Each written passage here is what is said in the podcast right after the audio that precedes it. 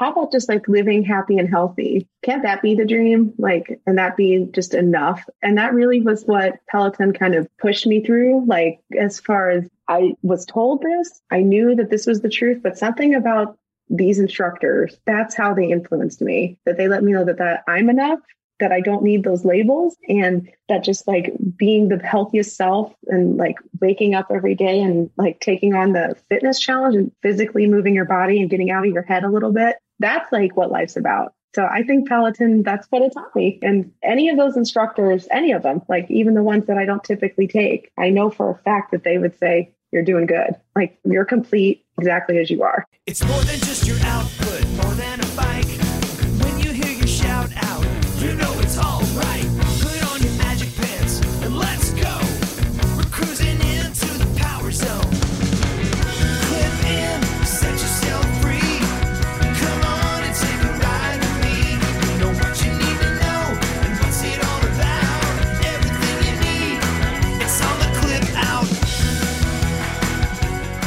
Welcome to the Clip Out Podcast, episode 223. This is Crystal O'Keefe. And this is Tom O'Keefe. I guess uh, we should start by th- saying thanks to everybody that dropped by our Zoom call on Saturday. Yeah, that was a lot of fun, man. We had some some really fun Peloton conversations, some fun non-Peloton conversations. We got deep. It was great. I love those combos. Yeah, those are always fun. It's nice to just kind of hang. Yeah. Plus, the audience kind of turned into our own personal little, uh, what do you call it whenever you try ideas on them? Focus group. Yeah, yeah. We had an impromptu focus group conversation, which was super fascinating. And anybody in our actual clip out group will be hearing more about that soon. But yeah, it was super cool. So if you guys ever get a chance and we're having one, make sure you drop by because they're tons of fun. Absolutely. So that's just another reason to join the group, right? It that's is. where we tend to post that stuff. So yes, we get your little special link. So, but I don't want to get ahead of myself and shamelessly plug before you tell people what's coming up on the show this week. Well, let's see. We've got we've got stock issues to discuss, and we'll do that with John Mills. And also, we have Dr. Jenn drop by, and she's going to discuss periomenopause. So, for all you guys who don't care about periomenopause, you know, you just fast forward through that, and all you women who do, you might want to listen up. Well, for some of the men, I would say you still might want to listen in case you have a woman in your life who is staring down the barrel of that. Yeah, because specifically, it's about workouts during periomenopause. So, like, we don't get deep or like too Yeah. too into discussion that you're not going to want to hear. And let's see, we also have MetPro dropping by, and we talk all about carbing, carb loading for a triathlon when you have a special diet that you need to take into consideration.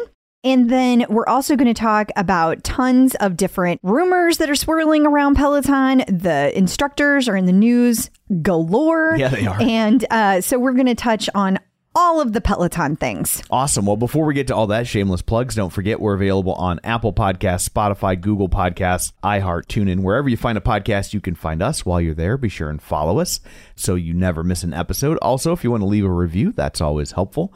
Uh, we have a new review. Oh, This is from Felicia J.A. oh, okay. And it says, I love Fridays. Who doesn't love Fridays? Add a new clip out episode to my morning Friday commute, and it sets the tone for my day.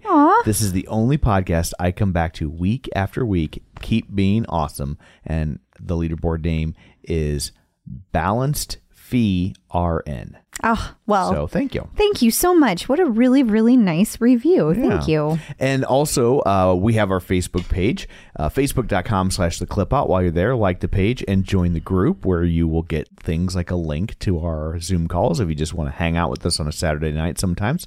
And you can sign up for our newsletter where every week we send the links to articles and pictures and things of that nature all in one easily digestible format in case you couldn't find them on our page or out in the wild. And you can do that at theclipout.com. And of course, if you want to watch these episodes, they all live over at our YouTube channel, youtube.com slash the clip out. And uh, they're all all over there for you to uh, to watch. You can watch them on your big screen if you're that much of a masochist. Oh, yeah, that's scary. And finally, uh, if you want something to do that's uh, real easy to help the show, uh, just share it on social media. If you love Peloton, you probably have people in your life who love Peloton. They might like to know about it. So just click share, whether it's Facebook or Instagram or what have you, and let them know that we're out there. We would greatly appreciate it. That so that's uh, that's all of that. Uh, let's dig in, shall we? We shall. Run, lift, and live with John Mills. So, uh, joining us today via the magic of ZoomTube is John Mills from Run, Lift, and Live. Hey, John, how's it going? I was about to go hi. How's that going? There we go. How's it going? Crystal, Crystal did that to him before we started taping, so now he was all self-conscious. We've been giggling since. he was like, "Well, now I, I don't want to do it." You all straight face. Hi. Yeah. Hi. I almost did it. Almost did it. He's like, "Good morrow to you." Uh, okay, well, let's dig into this. Yeah. Um, I guess let's start with, uh, I guess, just all the stock stuff and how uh, people, analysts, are starting to kind of, uh, I don't know, uh, what's the stocky, fancy way to say take a dump on Peloton stock? there we go.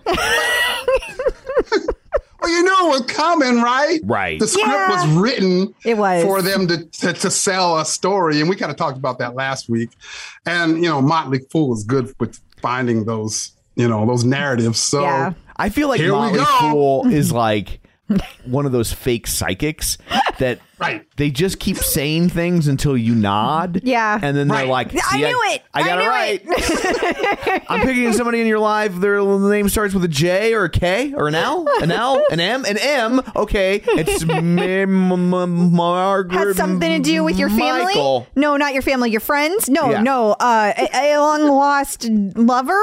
that's exactly right. Yeah, It's like, I, I don't know if their stuff is really, you know. I mean, it is right there in the title, the Motley Fool. Yeah. Like they're they're like you're a fool if you follow us. I, feel like they're telling you that. yeah. I just like I've never paid attention to them until we started doing this, and I Same. I feel like there's always two articles on Peloton. There's Yeah. a good one and a Right. bad one, and then Right. in five years they can go see how right we were. Yeah, I, I think I think you're correct. Yeah. It's it's frustrating uh, because they're saying that there's many reasons to avoid Peloton stock. So for people who haven't seen this article, that's the gist, and they're saying, well, because you know they had a bad earnings call, and because they're uh, the pandemic, and then I mean accounting problems, accounting problem. Really, it's not accounting problems. It's there was a treadmill recall. Like, what is this accounting problems? Like, they make it sound like that somebody's in trouble for embezzlement or something. Like, they, what? What is? Why are they even using that phrase? What is that about?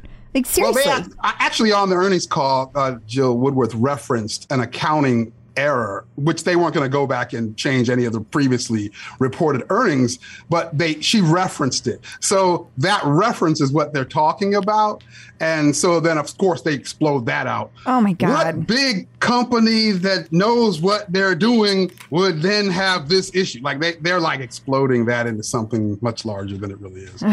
But you know, I think it was to be expected. I actually wasn't surprised at all. And then they went back in time. They they pulled a Back to the Future on us. They went back to, and you know, the, the pandemic's going to be ended in a second. And then what? I mean, how we've been hearing that for how long? Yeah. we have. I mean, at least eight months. And, well, the pandemic is still with us, folks, in case you haven't been Yeah. paying attention. And it's not like Peloton did a marketing campaign where they're like, and you can return your bike when the pandemic is over. like that's not. You're, they're still going to have a bike, and they're still going to have a monthly subscription, and maybe they won't sell as many, but Yeah, I mean, I definitely think the pandemic fast forwarded Sure, their absolutely. growth, but like, yeah, it fast forwarded their growth. I, I, it doesn't change anything about the like the base that is Peloton. yeah, Uh, whatever. Right. And then, you know, of course, we're going into, I mean, we're kind of in the slow season and busy season will start in October. And so, I mean, it's a perfect kind of swell, like a perfect time to go see. And the numbers aren't looking, I mean, it's just a perfect thing. I can't And wait till You October could have when- taken this article. It sounds just like an article they probably wrote in September of last year. Like, Yeah. it really is. and then it's going to be in October. They're going to be like, "Oh my God, Peloton is doing so well. You guys should totally buy the stock." They're back. They've overcome all of their obstacles this year. They're amazing. Two days later, You're no, going to they're be like, not. who knew? Who knew? how could we have known? You know? And then on the heels of that, Yahoo had an article about an analyst slashing their target price on Peloton to $45 a share. Yeah, I mean, we just have to talk about this because it's ridiculous. Like, really? $45 a share? Come on. Come on. I mean, he kind of he went a little he went a little extreme. A little- Somebody just wanted to see their bit. name on Yahoo News. Uh, yeah. Yeah. $1 a share. There. They Will you right about me suck. now? Yeah. and a brutal quarter. Guys, they're still making billions of dollars. Like what you know how like uh therapists will say like it's a catastrophic language? Oh my god, these analysts are like the queens of catastrophic language. A brutal quarter. I mean, I don't know about you guys, but Peloton's still doing better than than most other businesses out there. So I think I think this is a bit extreme. the headline is, is of course, um, you know, the clickbait. But Yeah. you know, and listening to hi the reasoning behind it, that's where I feel like it's so black and white. It's like they're not cons- they're not more broadly kind of considering things. No, So, I mean, you know, in my mind, and and they're going back to this: is it offensive or defensive stance? They're they're back into that in this as well. They're and they're heavy on this is defensive. You know, there's competitors. They gotta do something. Maybe these And people then- work and- for Echelon or something.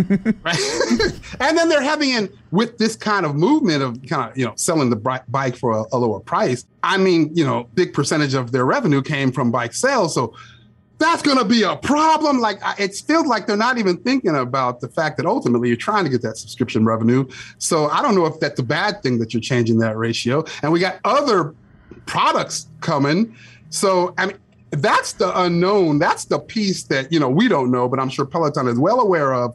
You know their expectations around who and how many units they're expecting to sell of whatever is coming. And I think there's a piece there that's kind of missing in all of these these articles. yeah, because if I remember from reading this correctly, which granted it irritated me, so I kind of moved through it pretty quickly.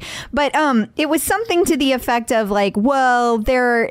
I'm saying $45 a month because their subscription fee is 40 and they just cut the bike price down by $400 and there was all this runway. So that was way too soon. They shouldn't have done that. So we're just going to value it at just slightly above their uh, revenue for how much they make in a given month off of one person which I don't understand Right. what that has to do with anything because they're going to continue to have that revenue coming in of $40 a month and who knows it might go up whenever they add some of these other products in but I don't know. It just felt very uh, short sighted. It felt very. I don't know. I just want to have attention. It It's just, just felt like arbitrary. let me, yeah, let me have a really big reaction so people pay attention to me. Yeah, and that's my piece of it. It's like I kind of see these analysts, or I, I kind of assume, you know, they're supposed to be uh, predictive of the market with from a forward-looking perspective, and the way it's clear that these these kind of just generate, I guess, clicks because that's not a kind of a forward-looking. The, the statements they're making don't consider some of the things coming down the pike. The fact that we're about to go into, um, you know, the holiday season, I, it just what's going on in the news. I mean, it, it just uh, I, it doesn't seem like they're you know adding that to the equation. I agree, But and and we I knew know it was coming. We did, we did, and and I know that there's other analysts out there that don't agree with with what's happening, and and there's there's positive articles out there. I mentioned these because they were both pretty Inflammatory? Yes, yes, that's a that's a great word. That's a great word. But you know, they're unfortunately they're out there, and unfortunately, people who don't know much about the stock market are looking at those and making decisions about whether or not they want to invest in Peloton. And I just feel like I hope they read some other articles because they, to get a well balanced idea of what's actually happening, those are the worst that you can read. I probably look crazy in my group because I'm like, look at this. What do you guys think of this? When all the time I'm going, this is nuts. Right? and then people are like, John, you're crazy. I'm like, I didn't say I agreed with it. You're like, I'm just the messenger. Yeah, I think it leads to great conversation. So keep doing what you're doing. And then uh, you found an interesting article about uh, wearable fitness trackers and the explosive growth that they are anticipating in that space. Yes, a, research outlet did some, they're a fitness research outlet, and they ran a report on the expectations around wearable fitness trackers and growth over the next six years. And they they're expecting it to like triple. And they and uh, based on their research, they're seeing kind of leading that or category the categories being running and cycling. And in reading it and kind of looking at the graphics that they were presenting, it just came to my mind like, well, okay, if if that's generally the category where someone would wear a wearable, and if we have some, it seems like we've got some insight around Peloton potentially releasing some type of wearable. That's what we've been Then told. wouldn't it make most sense to drop that wearable when you're producing more running type Well, content? I think Or- I think that I, I got your point, and I think that if everything had gone the way that we planned without the pandemic, and I say we Right. like the whole world, then like if you back up, right, then the tread actually would have gone on sale in America back in May. Right. Right. Okay. So Right. then that didn't happen. And, but if it had, right, the wearable wouldn't have been ready to, to put out in the market yet. And so so now here we are knowing that the Tiger device is coming out in the fall. And so now it ends up being a lot closer to the tread, but that wasn't the original plan. So I think you have to go back and look at what the original plan was. Also, Right. I have no idea what what this is going to be priced at, but I'm picturing this Tiger device as being kind of like an add-on, a less expensive kind of thing, and I think Mm-hmm. that it's going to be easier to bundle it with a wearable at that point Yeah. because that makes sense. yeah, and and also I think I know there's a lot of speculation around what this wearable is going to do. What, but I think this is just my own opinion that it's going to be more of a bare bones thing. This is going to be Yeah. um, for the people who don't have an Apple Watch. This is going to be for the people who don't have a Garmin, and maybe they don't even have a Fitbit. This is something they want to track on all of their sports. They want to be able to put it on when they're working out. Maybe they wear it during the day, maybe they don't, but it's it's specifically for working out and they want it to work across all modalities. And so I think that this wearable is going to be for that person. And so because of that, I think it does make sense to put it out with the Tiger because then it's like, okay, well now you have these other things you're going to be able to do that you're you're kind of being pulled into. So this might be a good time to add on to to your fitness.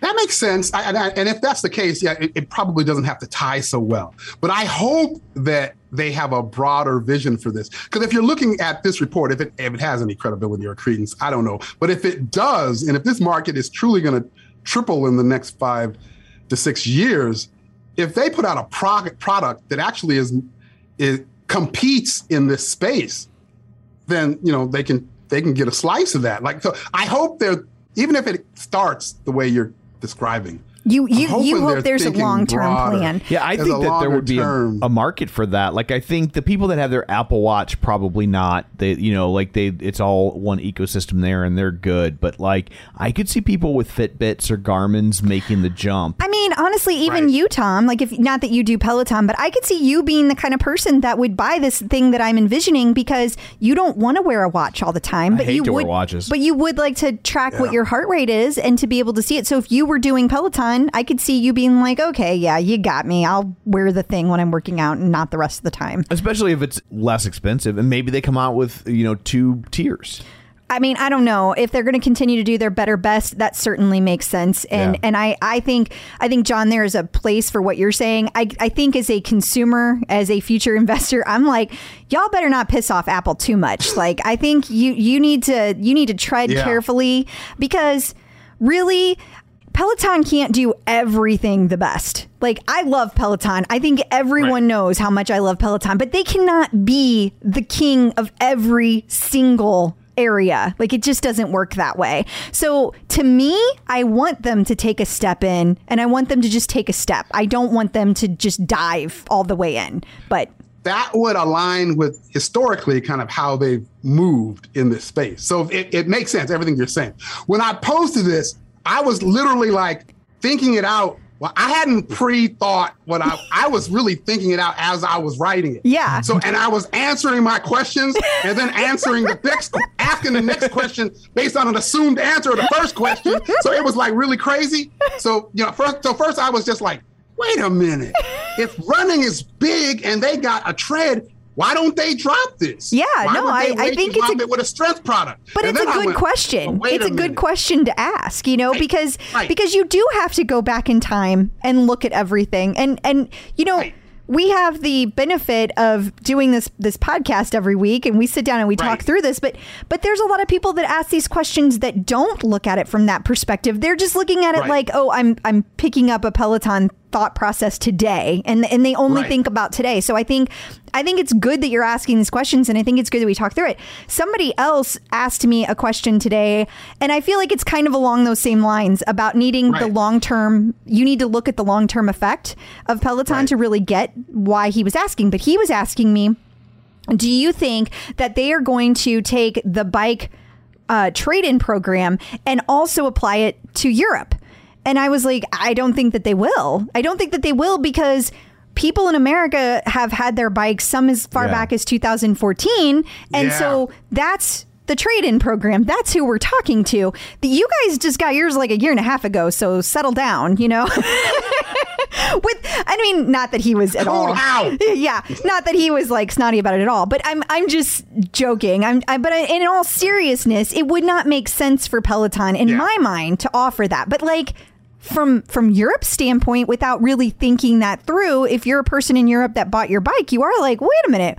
Why aren't we getting that program? Because you haven't Right. you haven't really thought through the past of Peloton because you don't do this podcast every week. So why would you? Because we're big nerds here. We are. So yeah, so I mean, as it relates to the tracker thing, I was just like spinning. So- Yeah. So, then I get to the second question, and then I'm like, well, wait a minute. We we kind of already got insight that these strength or computer vision based product and the and the uh, tracker will likely drop around a common time. So you know, I'm I'm talking through this running thing, but wait a minute. Does this mean all of them are about to drop like in about 10 minutes? Right. So then I come to that place. Right. And then I start thinking, well, wait a minute. Beachbody's about to drop this Myx bike Yeah. with the with the body interactive on September 21st. And so I just jumped to a whole nother topic. Then I'm Yeah, like, you did. is this defensive? No. Is this defensive? No, oh, because because we know for months. we know so I, po- I pose these questions all in that order. Like I look like a cra- straight psychopath in these you questions. you did make some jumps. crazy. You did make I, some jumps. I would say that like I don't think the creation of the product is defensive, but perhaps the timing of the announcement is. oh, that could be. You know, like Yeah. why not? Like, oh, you're going to announce that? Well, we'll drop our thing on top of you, and now Right. who's going to talk about you?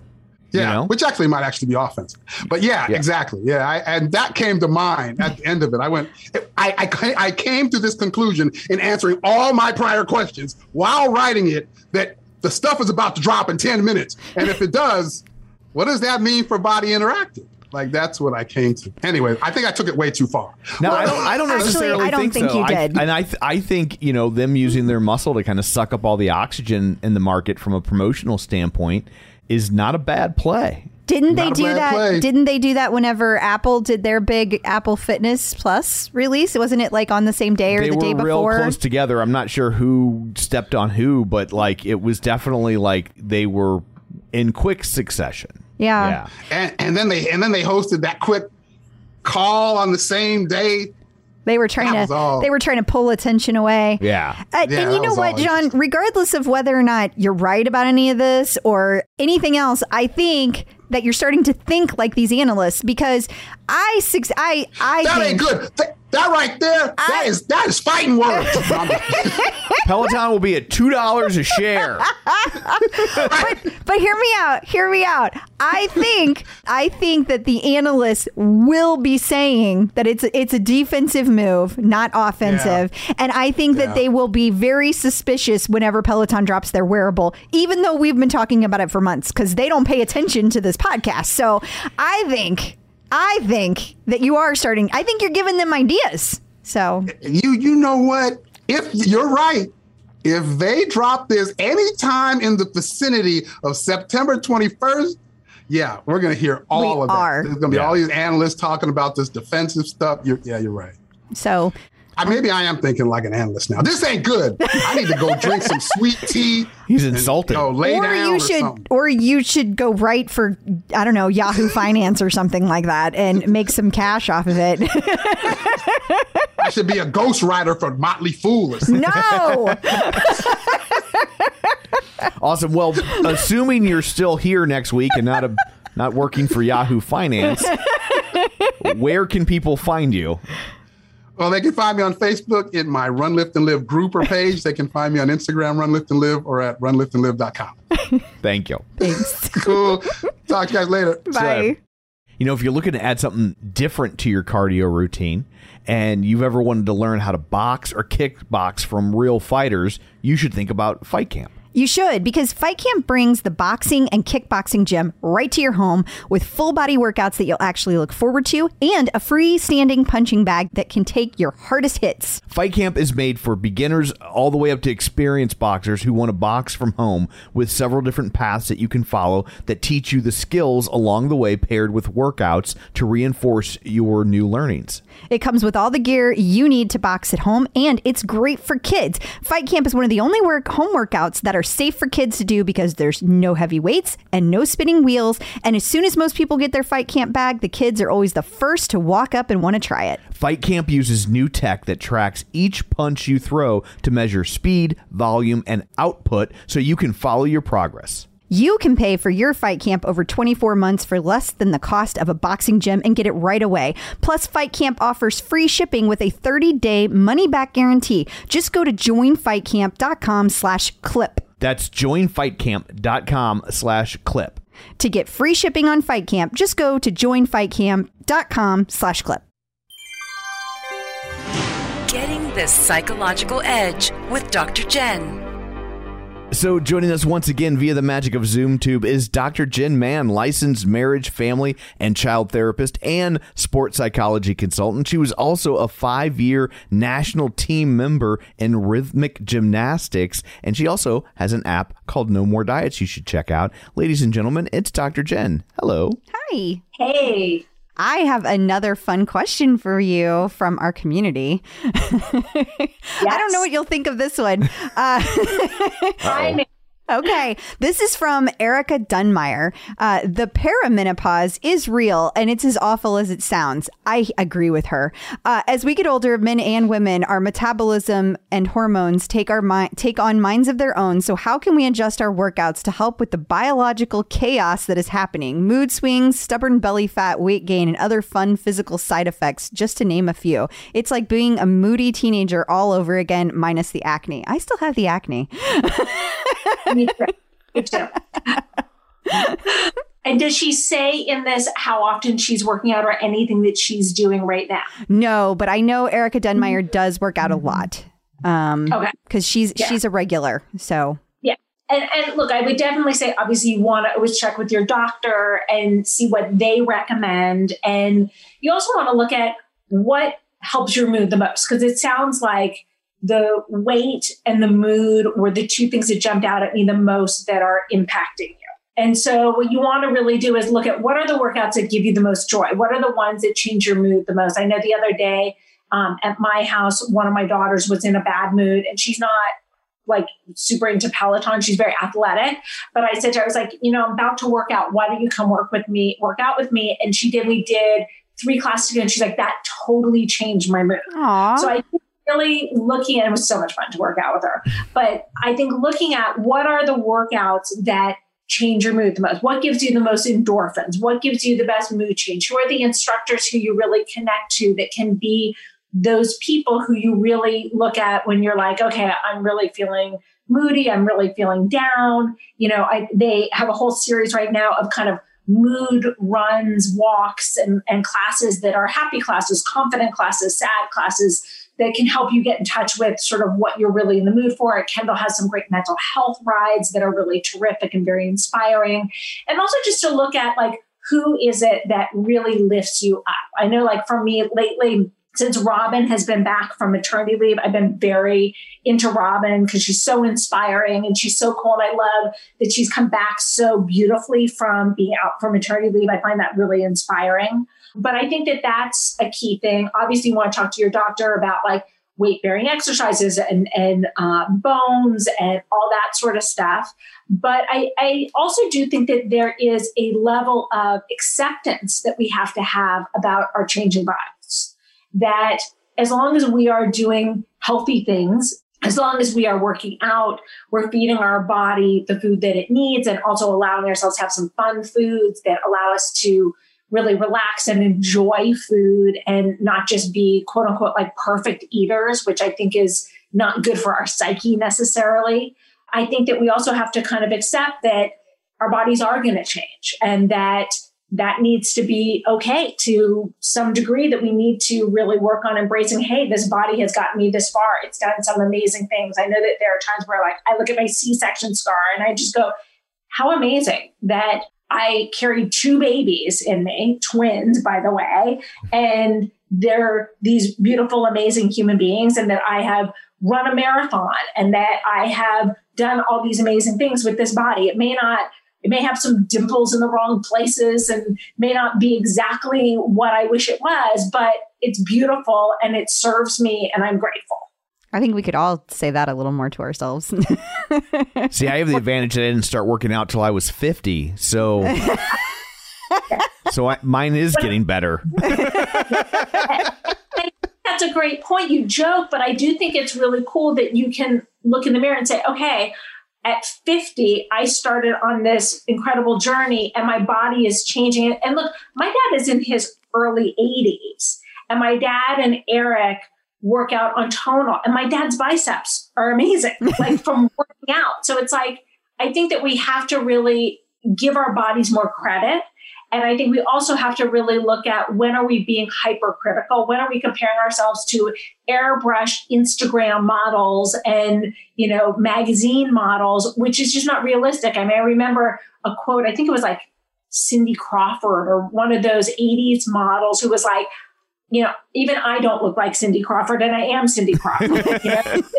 Everyone is airbrushed and, you know, we we need to put that in perspective for ourselves.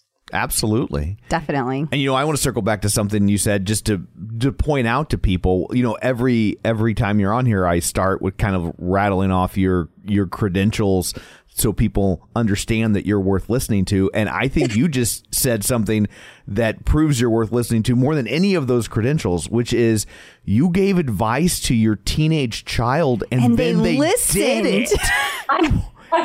what? I know, because your daughters are the What? same age my daughter is. And if I say that to my daughter, she's like, What? I'm good, Mom. Yeah, what sort of witchcraft are you doing?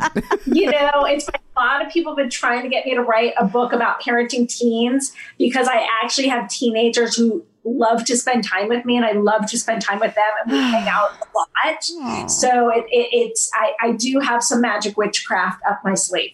oh, I am I am very jealous of that. Enjoy every moment. I really am. I really am.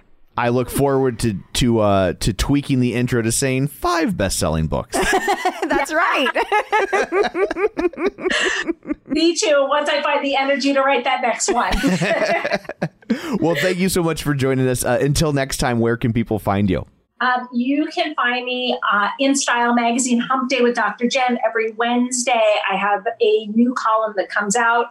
Also on Instagram, all social media, Facebook, Twitter, Snapchat, the works at Dr. Jenn Mann, two ends on Jenn, two ends on me. If you're looking to avoid carbs, it's always a challenge trying to find bread that fits in with your keto lifestyle. Right, because you want to make sure that it tastes good and you want to make sure it has good ingredients. So I think Hero Bread does both. Especially when you're in the store, you are overwhelmed with bread choices. Yes. And I've had other breads before that claim to have low net carbs, and you are certainly sacrificing taste, texture, size. Yes. None of that with Hero Bread. No, because sometimes on the ones that have the low net carbs, they have like no substance to it. It's like eating air. It is. And Hero Bread actually really tasted good and it felt like a solid piece of bread. Like I did not feel like I was giving up something. I was surprised at how big each slice of bread was. Here's the real test of a piece of bread. I didn't make a sandwich with these. I just had toast. which you love because you have toast almost every day. I do. It was the best textured bread of this sort that I've ever had. And if you're doing the math, it's zero to one grams of net carbs, zero gram sugar, and high in fiber. So don't give up being a breadhead. Hero Bread is offering 10% off your order. Go to hero.co and use code TCO at checkout. That's TCO at H E R O dot C O. Man, there is nothing worse than when you buy a pair of sunglasses and then you lose or break them. I would agree. So what do we do about that? Well, that's where Goodr comes in. Their sunglasses are $25 each, so nobody likes to throw away $25, but it's a lot better than throwing away a 100 or more dollars on a pair of broken sunglasses, right? Yeah, I mean, absolutely. I have to say, that's not my favorite part about Goodr. My favorite part about Goodr is that when I run, they don't slip, they don't bounce, and they're 100% polarized. Um, and they also come in like a million different colors and styles. For your $25, you're not sacrificing comfort, safety, or style. If you want to support the show and pick up a pair, Goodr is giving the Clip Out listeners free shipping on their first order. Just go to goodr.com slash TCO. That's G-O-O-D-R dot com and use code TCO to get free shipping. Goodr offers a 30 day money back guarantee and 100% satisfaction. Find your pair at goodr.com slash TCO and use code TCO to get free shipping. New instructors. We have more new instructors. We do. So uh, it's really cool because all three tread instructors were announced last week. They're all doing their premiere live runs this week. Awesome. So we're starting with Kristen Ferguson. Uh, she had her premiere run on Monday night. I have heard so many amazing things. Her energy was fabulous. She was just amazing. And not only is she our newest running instructor, she is a proud mom of two. And you know, we don't have a lot of instructors that are moms. We have a few. Right. We have a few, but it's really cool to have a brand new one already have kids. So I think that's really neat. And then we also have Daniel McKenna. Yeah, and his premiere run was this Tuesday. And I have heard, again, nothing but amazing things. Uh, he has a great energy, is what I'm hearing. Like he's, and he's really funny. And he has an amazing Irish accent, which all the ladies are very excited about. He is originally from Ireland. Uh, so he, ha- that's why he has the That would Irish be accent. weird if he d- wasn't. I mean, there there are people, unfortunately, that do that. But um, but no, this is a a, a real real accent. Uh, and he talks about in his video that that we're showing right now that like he was born in ireland and they came from uh, not a lot of means. And so he's worked very hard to make it where he is. And so i think that's pretty cool. We also don't ha- i mean there's not a lot of instructors that talk about humble beginnings. Maybe Right. they have them but they haven't talked about them. So i think that's pretty cool and unique as well. So if you haven't had a chance to take that i recommend it. And if you want to follow him on instagram it's the irish underscore yank And then there's a third instructor who we don't have video for yet because uh, it hasn't come out as of this recording. That is correct. And and uh, Marcel Dinkins is the third instructor, and uh, she is doing her premiere run tonight. So it's Wednesday, September first, and I am very excited to see hers as well. I think this is a really fun trio of instructors. I like that they they are very different from the instructors that we have on the tread now. I like that there's there's a lot of energy, and I like that there's two women, and so I'm excited about this. I am planning to take all three of these runs tomorrow morning, back to back to back, because they're Whoa. they're each 20 minutes. Okay. And so I thought that that would be a good way. I wanted to do them all this week, but I was doing my tonal because I'm back on tonal, and I had to get my strength in. So now I'm going to get my cardio in tomorrow. So 60 minutes starting off the day. Awesome. Very excited. Instructors in the news. Peloton released a video this week of uh, Peloton instructors surprising Peloton members. Yeah, so uh, this is this is pretty fun. Uh, apparently, Peloton invited several members to like come in to uh, the studio and do like a video to the instructors thanking them for like being awesome.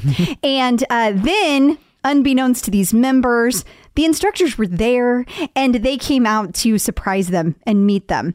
And uh, the video is heartwarming. I mean. I was like fully prepared for how sweet it was going to be. Yeah. And I was like, oh, yeah, I already know it's going to be really sweet. So I'm not going to cry. And I still ended up in tears by the end. I still ended up in tears. I just like seeing people meet the instructors that just mean so much to them and especially in this year of the the pandemic where we haven't been able to go to the studio we haven't been able to see the instructors that mean so much to us in person this is just amazing and heartwarming and uh, it's really cool you can see that it's covid times Yeah, because you're like, am I allowed to Hug you? approach you? What are Yeah. the what are the rules? and they all they all kind of stay away. Uh, but it's it's just the coolest. And uh, this last one was my favorite, Dr. G, and seeing her meet Dr. Chelsea Jackson Roberts for the first time, it gets me every mm-hmm. time I watch this. I'm getting goosebumps again. Like because they both just have such like warm lights within them and you can just see how sincere they both are. It's just oh, gets me every time. I like how they were shown from both angles at once. Yes. That was well done. Very cool. I love that Peloton did that, and I love that they shared it so that we could all see it. A few weeks back, we announced that uh, Christine D'Ercole was getting engaged or got engaged, Mm-hmm. and so now she's uh, trying on wedding dresses. Don't worry, these are not the ones she selected, Yeah, so she, not ruining anything for the for the groom. well, I would hope not because she put it on social media. Right. So if hey, it was, it's her own fault. It's not like we're following her around with a telephoto lens. We don't, we don't. We're not above it. We just don't have that kind of budget.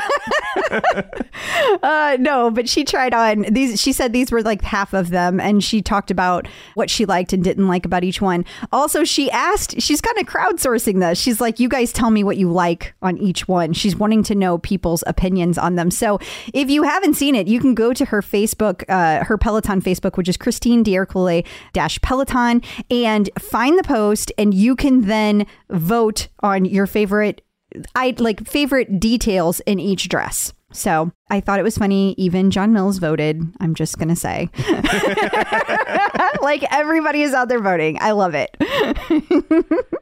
and then a uh, a sad, sweet, touching story about one of the Marines who died in the attack in Afghanistan with the suicide bomber.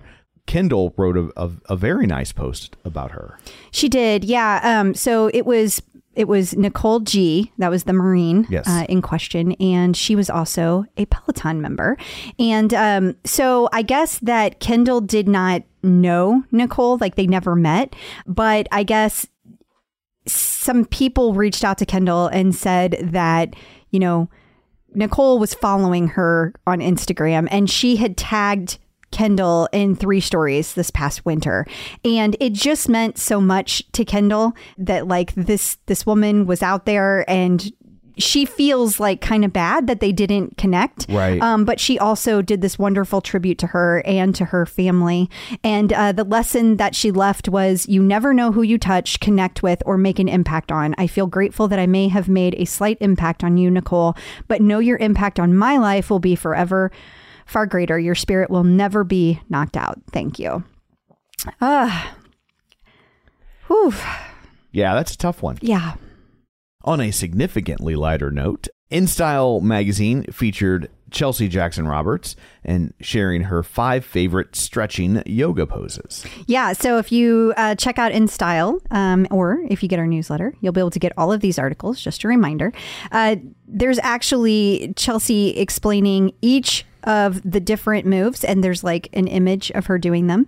And uh, she explains how to do them and why you should do them. More importantly, why you should do them. So I think that's pretty cool. Yeah, absolutely. And there's a little GIF there, or if you're weird, a GIF.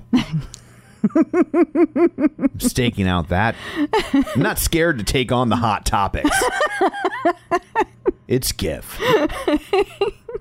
It is gift.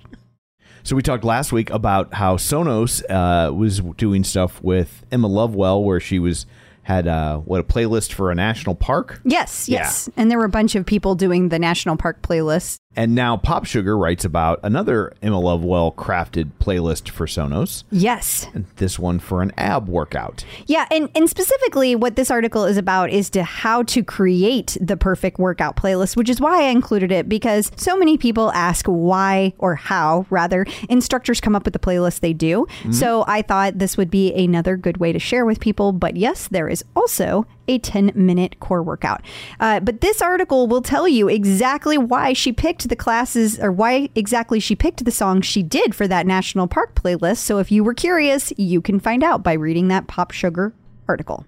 Peloton gets a quick mention in the New York Post. They had an article about people trying to lose pandemic weight before they have to return to the office, and they spotlighted, spotlit, uh, three different uh, people who had gone through that moment, and one of them was Terry Lynn Brumfield from Texas Yes. and she talks about how she did it with the help of Jess Sims and Ally Love and Cody Rigsby. I also think it's interesting that that's one sentence in this article, and the URL of this article is nypost.com date and then Peloton dash fasting. Yeah, because everybody knows Peloton gets the clicks. And then Marie Claire writes about U.S. Open star Sloane Stephens talking about uh, mental health, and Tunde gets a mention in there. She does, yeah. And it's just a it's just a quick mention, but it's really cool to see people, any kind of athletes, mentioning Peloton instructors. It's just we've come such a long way from when Yeah. nobody knew who Peloton was to people who are starring. Uh, what I, they're st- I don't know what other word to use other than starring. They're but they're in the U.S. Open and they're like, Right. hey, Tunde keeps me on track mental health wise. Like that's amazing. Yeah. and that, I mean, and it's not like Tunde's an instructor that's been there for the entire run, right? No. It's just been a little over a year since she, I guess a year and a half ish since she debuted, and that she's already just gets name dropped to Marie Claire like she's been famous forever. Yes, so funny. Crazy times. Clip out. Joining us today once again via the magic of ZoomTube, it's Angelo from MetPro. Hello. Hi. Hey guys, thanks for having me back. Well, thanks for joining us again. Uh, we have another question for you. So we always put you to work when you show up. Uh, Good, let's do it. this one comes from Dina Silver Polkadoff. Uh, she would like to know. She says she's looking for ideas on how to carb up for a triathlon. But here's the kicker. Here's the trick question. She doesn't eat white flour or wheat flour or rice flour Or Go. carbs. What food? No. Uh, actually, um, Dina, that's a pretty straightforward one. That's an easy one. Oh. Um, except for, I always say it depends. So instead of saying depends, I'll say this isn't the only answer. But here's kind of my my first reaction to that: uh, potatoes and bananas. Oh, It- okay. It works really easy. Now, here's the trick. So, if you prefer, I'm guessing you probably, because you, you're avoiding the wheats, you're probably used to maybe eating some sweet potato or yam. And so, the challenge there is can be getting enough volume. So, the trick is mashed potato, mashed sweet potato, and you can actually uh, get a little bit more volume, taking off the skin. Uh, it takes, of course, out a little bit of the fiber, which isn't going to be a bad uh, bad thing in this case. Uh, but I find that it's a little easier to eat and don't, it's still voluminous enough to where you're not going to want to try and do this in one meal, Dina. You're going to want to spread it out over the day, a day or two before, depending on how you like to carb load uh, before your events. But I think that would be a great option. And in between, add an extra banana or two for a day or two before. And that's a really simple way of getting extra carbs. Now, in the bodybuilding world, when I'm doing a carb increase for some of my clients, we'll actually use white potato. Now, there's some caveats. It is a little higher glycemic, but in this case, that's not always a bad thing. You have to see if your body tolerates it. So you never want to experiment. Even a healthy food, you don't want to experiment race day. what you want to do is before you want to try these things out and you could try either sweet potato yam white potato and most people tell me they do pretty well with banana especially if they have a gluten intolerance they're staying away from flours and wheats things like that. So there's a couple things you could try adding into your normal routine Can she add butter to any of these? Because you talk. Lather on the butter. Mm-hmm. Just let no, no. So, the- I was like, really? you had me. You said that so seriously. I thought we got to add butter, and I was going to go do like some kind of triathlon just so say- I could have a I say sweet we potato. we just take out the no and editing. it's all in the editing.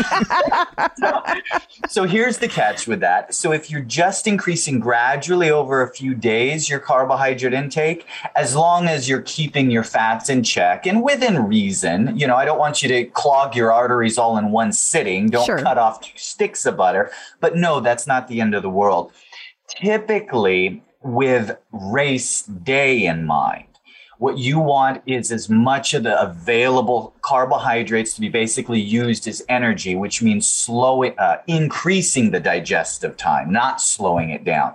When you add fat to a meal, that's going to slow down the digestion rate and how quickly your body utilizes that. That's actually usually a good thing when we want to look at steady energy, balanced meals include a little bit of fats. Now, typically my go-to fats are going to be the healthy oils and avocados and things like that. But no, it would not be the end of the world. Of course, degree. Degree is the key. Moderation. If there's a little bit of butter here and there mixed in to make some mashed sweet potatoes or something like that, especially the day before or a couple days before the race. so does it make a difference if it's butter versus margarine? Oh man, people are gonna start, get out their pitchforks and knives if I give the wrong answer. You can actually use either, and Okay. for the, the purposes of, of this uh, of answering that question, they're both going to act similarly. Okay. I'll leave it up to you guys to debate which one's the healthier one. okay. Gotcha. Okay. Got awesome. it. All so right. you just added a potato for what you have me doing. Mm-hmm. You just got it, which I first I thought was just racial profiling because I'm Irish, and uh, but now I'm relieved to hear that you recommend it to other people. I was a little worried, but um, so when you were when you were saying you about the skin, was I supposed to eat the skin? You can eat the skin. That- oh, that's that's, like gross. The Do I have part to? Of the baked, but no. Everyone eats Okay. the bacon. But not everyone. It's not crazy to eat the skin of the potato, Tom. We've I been we've been over this. I don't want to eat the skin of the potato. Okay. Well, to. I'm not a billy goat. oh, not my doing god. that. Oh my god. I eat the potato part of the potato. I love Cheetos. I don't eat the that package. Might not know. Tom is a little particular about it. A smidge. A little bit. Yeah. That's why I'm with Crystal. Aw. See? I like how you turn that around. That's what I do. That's, good. Good save. Yes. Well, thank you so much for joining us. Uh, until next time, where can people find you? Metpro.co slash TCO. Nuts.com is the best kept secret of savvy snackers across the country. It, it sure is. And, and I'll tell you why. It's because it's not just nuts at nuts.com. You can get anything. You can, well, not anything, but you can get a lot. You can get things like, like pantry items, like baking mixes, pasta, and more. And my favorite thing are the bourbon pecans. Those are to die for. they also have tons of things like white chocolate, toffee cashews, and another thing that is in my very, very top three chocolate covered coffee beans. Those are amazing. It merges your two favorite things. chocolate and coffee. Oh my God. It's the simple and convenient way to have nutritious, delicious, healthy nuts, dried fruit, flours, grains, and so many other high quality foods delivered straight to your door. You can choose from over 4,000 products, and their healthy kid family snacks like strawberries and custom trail mix also available. Plus the all raw, organic, roasted, salted, and candied nuts you can imagine. Easy to navigate website with great photos of the products, and it's a family run business that takes pride in getting you the freshest items. Nuts.com is your one stop online pantry shop. Delivery is fast, and most orders ship the same day. New Nuts.com customers get free shipping on your first order when you text TCO to 64000. So text TCO to 64000 to get free shipping on your first order from nuts.com. That's TCO to 64000. Terms apply, available at nuts.com slash terms. Peloton in the news. So they announced that there will be no live classes in England from September 4th through September 13th. Yeah, and it's funny because on our Zoom call the other night, uh, Danielle Verway was on the call, and she was predicting during that Zoom call, we were talking about where all the instructors were in the world, Right. that um, because Robin had been in the UK recently, she felt that they were very close to opening up the UK studio, the long term one. So, way back for people who are new to Peloton, way back before the pandemic, Peloton was getting ready to take the the small studio that they opened and open the large long term studio in the UK. Well, then the pandemic happened and everything shut down, so they were unable to open the studio as planned. So, fast forward to now, we think it's going to happen between 9-4 and 9-13 or shortly thereafter maybe they're doing like all the opening activities 9-4 to 9-13 but it's coming it's coming soon Awesome. And then Shape.com writes about Peloton and their continued anti racism initiative. Yeah, and I'm not going to go into the initiative itself. I just really thought it was cool that shape.com did an entire feature on it. We talked about this a couple of times and we talked about it recently. It was the one year since the initiative dropped. And uh, if you go to One Peloton Pledge, you can read the entire pledge. But Peloton has done so many things since they started this. And this article talks through all of that and it also talks through the uh, series that chelsea roberts and chelsea jackson roberts and Tunde did together and i think that it's just really cool that this entire thing got highlighted Also, there are now uh, subtitles available for live classes. Yeah, I forgot to mention this last week, but it's been rolling out on bikes for a couple of weeks. And um, so subtitles have been available for a while now on classes that you take that are on demand. But now they're on live classes. Although I'm curious to see how long this is going to last or if somebody gets in trouble because. Kid you not, during a live class the other day, it said, Are you horny? in the subtitles. And that is not, I'm not answering that. That is not what the instructor said at all. I'm going to have to say, not answering that, kind of an answer. Moving on. Now I've embarrassed you. yes. But I, I think it. I would think typing that up on the fly in real time has to be. I don't think they are typing it up. You think it's just all speech to text? Oh yeah, that's totally speech to text. Gotcha. Nobody's. Ty- There's no way they have time. It's instant. Okay, that makes sense. I guess because in my head, because it's been around for years, way before speech to text was really Yeah. a thing. I just always pictured somebody sitting there trying to keep up. But I guess, yeah, in today's world, they don't need to do that anymore. No. But you will have horny moments like you sure will. the aforementioned one.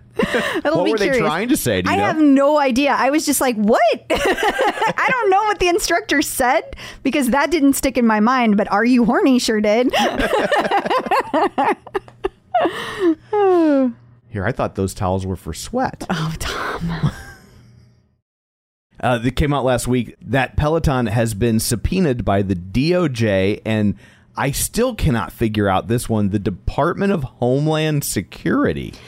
I, I have no idea. A lot of people have asked that. What's up with the Homeland Security? I don't know the answer to that. I have no idea if that's a misprint or if if it is I really mean, the it- Homeland Security. It says and it in tons of articles. I know, but yeah. honestly, these days that means nothing because Yeah. people just pull from another article. But Totally. But even if it is true, what on earth could that have to do with any of this? Yeah. because it's about the treadmill injuries. So, like, what does Homeland Security have the to do with that? The only thing I could think is Homeland Security also deals with cybersecurity, and so like, but nobody's really mentioned any of that. Like, I don't get what that has to do with the treadmill injuries. It seems like that would be a whole different thing. So I, I mystified.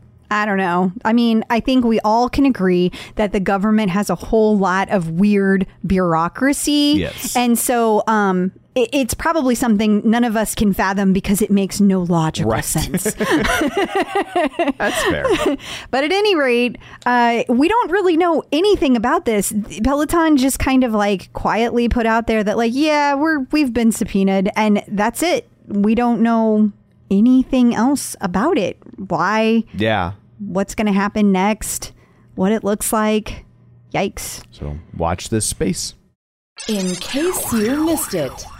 And then finally, a while back, we talked about how there was a Peloton account that claimed to be the Washington Post. And there was much debate about whether or not it was real. And it it it was real, and now we know finally who was running it. Yeah, so you'll need to scroll down because I can't remember the details, but uh, I do remember that it was a guy that worked there, and he announced the other day that he was leaving. And as soon as he left, uh, then this person was able to find out finally who it was. So it was um, what is this guy's Ryan name? Ryan Kellett. Kellett. So it was the post most senior director of audience, and so and after this article was written, she did have an update. Uh, think it's a he. the, the, the author is a Oh, she the though. author, okay. Sorry, the author then verified that like I I did verify with Kellett himself. Yes, it was him. Um, and so that happened, and and apparently the article says I can't explain the secrecy around any Yeah. of this. Like I have no like- idea. It sounds like this guy runs their other stuff. Like he ran their TikTok Yeah. and and stuff like that. So I don't know why they didn't want to re- tell people. But uh, so I guess now that that account has been handed off to somebody else, I guess now to run that department you have to be a Peloton user. I don't I don't know. It'll be it will be interesting because uh, I when I posted this and the first time we talked about it too, I had so many people reach out to me and tell me that they had gotten high fives from this account. I mean, Yeah. it is it is a well known account that high fives. I mean. Not as bad as some people who spam and follow you from ride to ride and won't leave you alone. But um, at any rate, that mystery solved. And I love how fun they were that they were like, I have been ridiculously obsessed with this for months, preoccupied. and they were, and it, the tagline said, the dumbest mystery has been solved. Checking in with the Peloton community. Joining us today via the magic of ZoomTube is Natalie Oven. Hey, Natalie, how's it going? Hey, how's it going? You sound exactly the same that way that I hear on the podcast. Should I try and do it different? Just to you know, you know. No, join us today via the magic of ZoomTube. the filter takes out the accent. We don't know what happens. if you're out there and you're not watching YouTube, you need to watch because Natalie is laughing so hard and she's adorable. So I know you already know this, Natalie, but I'm going to change up our interview today. Normally, I always start with like my certain questions that I do, but we're going to go down a different road because you have a different kind of story. So I want you to kind of start with like a little bit of your career and like why you made a change because of health reasons. Like, kind of lead us through all of that. Your story is really interesting. Well, I was diagnosed with Crohn's disease when I was 16. So I knew that I had to, throughout my life, that I was going to have to take things carefully, I guess I would say. It is affected by stress and specifically how like you handle stress as well as like diet, exercise and things like that. I mean, it's not a cure or anything for Crohn's, but it certainly is just something you have to look out for. I knew that going into the whole like I'm going to be a lawyer thing, um, but it was I guess it's kind of a stressful career, Yeah, isn't it? Yeah. but it was like I didn't really know what else to do because I'm like really bad at math. um, and I just read and write and argue. And so like I should have been a lawyer. now I know. I missed my window. like- And what kind of attorney? Like, what were you specializing in? So I chose to be a prosecutor, and that oh. was like my lifelong dream. And since I was like, I wouldn't say lifelong, I guess 12 was when I knew it. And then I just went straight from law school to the assistant state attorney's office. And pretty quickly, like my goal was to prosecute homicide cases, but pretty quickly I got, went from being a like misdemeanor, then you do felony cases, and then they put you into like a specialized unit if you don't want to stay in felony anymore. So I ended up doing crimes against children, not doing the crimes. Well, sure, yeah. Thanks for clarification. We were going to get letters. That's doing the crimes, but handling those cases. And then at some point, I guess like after so many trials, the stress really did start to get to me. But there was one day I felt like a flutter, felt a saw like a side weird thing with my eyes. So a friend had told me she had like a retina tear and said, Oh, you better check that out because that's not good. So I immediately went to an eye doctor and he basically he was very insensitive in the way he gave me my diagnosis, but he was like, Well, there's no retina tear, but you know, that tumor right there is kind of strange. And I'm like, What what tumor? He's Wait. like, Well, you know about the tumor, right? Like there's a tumor. Like a way to bury the lead. Yeah. Jeez. and I was like, huh? And he's like, you don't even need to be dilated. I could see a tumor. And he was like talking very like matter of factly, kind of like didn't realize he was unloading like a bomb. Right. Yeah, and that's how I found out. Oh my Um, gosh. I don't remember what the name of it was, but it was a very specific thing. Yes. So the condition's called IIH. It's called idiopathic intracranial hypertension. So like even your brain is stressed, I guess, is Yeah. the way that the diagnosis is. It's also called like the, the scientific name is pseudotumor cerebri. Like, wait, that Um, wasn't the scientific name? Like, that's no. that's just his walking around name? Like, that's, got that name in college at a party? Like, what? yeah. The, no, the first one was like the, the slang, it was like Okay. IIH, you know? That's its fun name. Right. yeah. it is a crazy diagnosis because it's like a fake tumor. So it's like, But it I- I wasn't walked fake. It was there. So what does that even mean? Yeah, what's because it still sounds like it does all the all the tumor things. So, like, what's the difference between a fake one and a real one? Does that mean it's not cancerous? Correct. Okay. Okay. Well, they ought to say that. Like Right. the tumor is still there. Yeah, they need to lead with the non-cancerous part too. Like that's like everything about this. Like they, like IIH needs a publicist or something. Like this is. I'm not trying to make fun of your situation. It's just. Please do. It's just, Please do. it's just. It's weird about is. how it's named and what they call it. Okay, so I'll try to not be a jerk. Try it. It's a big ask. So what exactly does it do compared to like a quote unquote regular tumor? It presents almost exactly the same. Okay. So some people get like horrible, horrible migraines, like not functioning, lots of vertigo. It's just like a bunch of pressure that just kind of like builds up from my understanding. So I'm not the doctor. I'm just kind Sure, of like sure, sure. Some people, it's so bad that the only choice they have is to like get operated on. What? Yeah. So they don't exactly remove it, but they put like a piece in it that like makes the fluid pump better. Oh my Um, gosh. So it's just a very strange disease, but I have more to talk to you about that. Okay. Yeah. Yeah. So basically, when the, it's not very well, like it's not around a lot. It's about one in 100,000 people end up getting diagnosed with it, but it typically only happens to fat. So, and this is how the way it was phrased to me fat or overweight females in their childbearing years. So, Whoa. Your doctor sounds like a real charmer. Yeah. Yeah. I Is this all the same guy? Because I hope Are- you never went back to him again. Are you? Are you? Well, hang on. Maybe she should stick with him. Is he Doctor House? because That's the only That's the- doctor that we would let get away with that. yes, because that's what he sounds like at the moment. Yeah. Yeah, pretty much. It's like all who it affects typically. So they do notice, like, if you lose weight, there is like drastic reduction in the pressure that's Interesting. behind your eyes, and they don't know how or why. What? Yeah, yeah. So it was kind of like a. I remember sitting there going, like, well, I'm not the fattest girl in the world. Not that, like, you know, I try to have a very body positive like lifestyle, but because like there's been a time when the Crohn's was really bad where I couldn't put on weight. So you know, I try to be more balanced, I guess, as far Sure. as like how I feel about weight. But yeah, no, the doctor was like, it only happens to fat women. I'm like, what the hell? Oh my god! I bet you were feeling great. Like, yeah.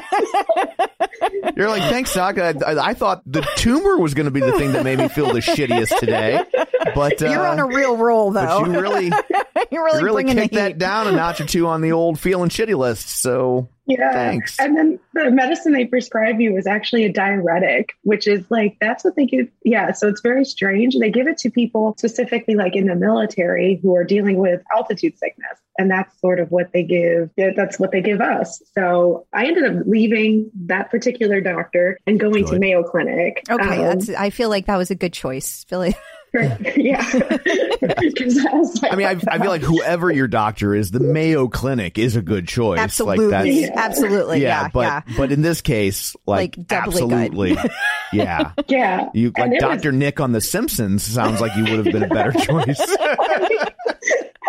Well, I remember saying like I could take things pretty harshly, like I could suck it up, like because you know that's just I'm used to having kind of a harder exterior, but when it comes to your health, I don't know. You don't really have a hard exterior. Like Yeah. I don't. Well, yeah. I mean, well, it's nothing you could control. Like something attacked your body, which already feels pretty crappy. Like you feel, I don't know, I haven't had that happen. I'm like putting myself in that situation. I would think that like you feel like your body is betraying you. Yeah. And then like to get like, oh, and by the way, hey, fatty, like, oh my Yeah. God, Yeah. like that's just awful. Ugh. I just remember saying, I'm not the fattest person in the world. And the doctor goes, Indeed.